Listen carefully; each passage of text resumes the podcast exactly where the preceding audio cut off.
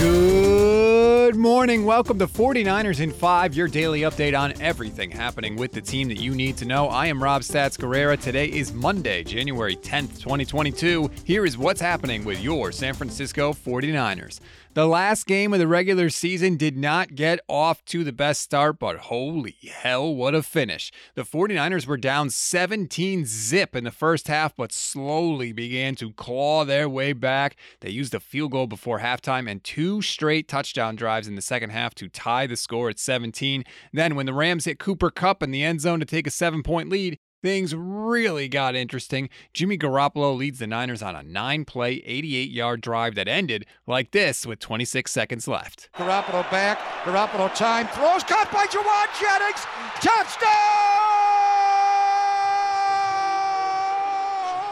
San Francisco! Greg Papa and Tim Ryan on KNBR 680 with the call. That touchdown sent the game to overtime where the 49ers got the ball first, drove down the field, and hit a field goal to take a 27 24 lead. Then, Rams get the ball back. They took a deep shot down the field to Odell Beckham Jr. There was just one problem Ambry Thomas was there. Stafford back on first down, throws a deep one down the right sideline for Odell Beckham Jr. Intercepted by Ambry Thomas. Ambry Thomas takes it away. The 49ers are going to win the game in LA. This game's over.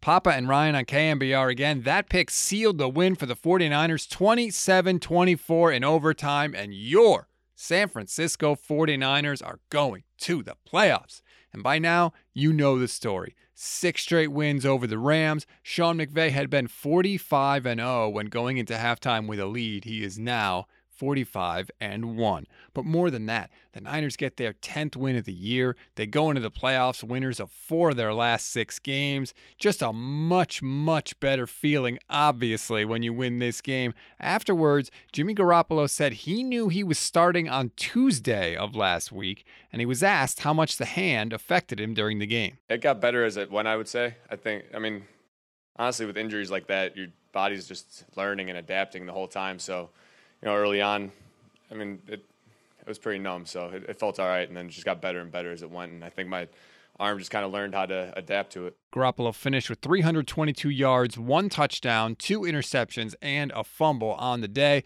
Kyle Shanahan, as you might imagine, he was pretty happy after the game. Our guys are real resilient. I've been very proud of them, and I'm just glad that we get to go into the tournament and be a part of it. Because regardless of what happened today, I was going to be very proud of those guys. And you know, our goal every year is to get in the tournament, so you got a chance at the ultimate one. And I think it's real hard when you know you have a season where you lose four in a row.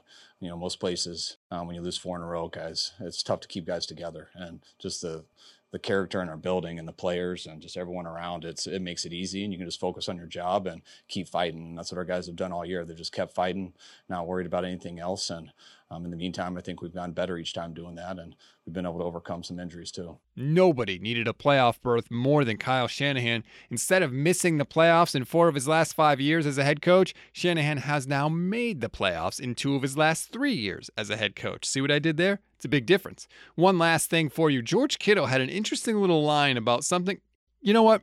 I'll let him tell you. Apparently, I used a body bag quote that you know they they used in their locker room this entire week, and I was saying it was for both sides of the ball. You know, whoever it is, Rams or Niners, someone's leaving in a body bag, and we go down 17 to zero, and I had five guys chirping me in the air that hey, you guys are putting you in a body bag kill, and I was like, a lot of time up on that clock, boys, and uh, hopefully uh, I can see them again because uh, that was a fun body bag game.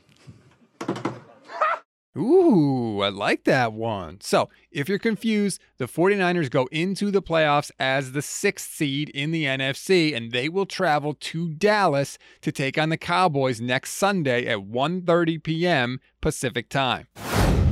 We always give you one thing to read, one thing to watch, and one thing you might have missed. One thing to read on this Friday. Smash that refresh button on NinersNation.com all day long. We are going to have winners and losers, grades, and we are going to be pulling up all the old 49ers Cowboys nostalgia all this week. So it is going to be fantastic. One thing to watch injuries. We don't know a ton right now as to who got hurt during this game. Plus, I want to know the status of Trent Williams and K'Waun Williams and Azeez Al-Shaair because those guys were not active in this one, and they're going to need them to beat the Cowboys next week. one thing you might have missed. John Lynch tweeted after the game, Thank you, thank you, thank you, faithful. You stuck with us when it wasn't looking good. You took over SoFi. Let's go. See you in Dallas. And he's a thousand percent right. That crowd had to be 80% 49ers fans. It was so loud, the Rams had to go to a silent count in their own home stadium with a division title on the line.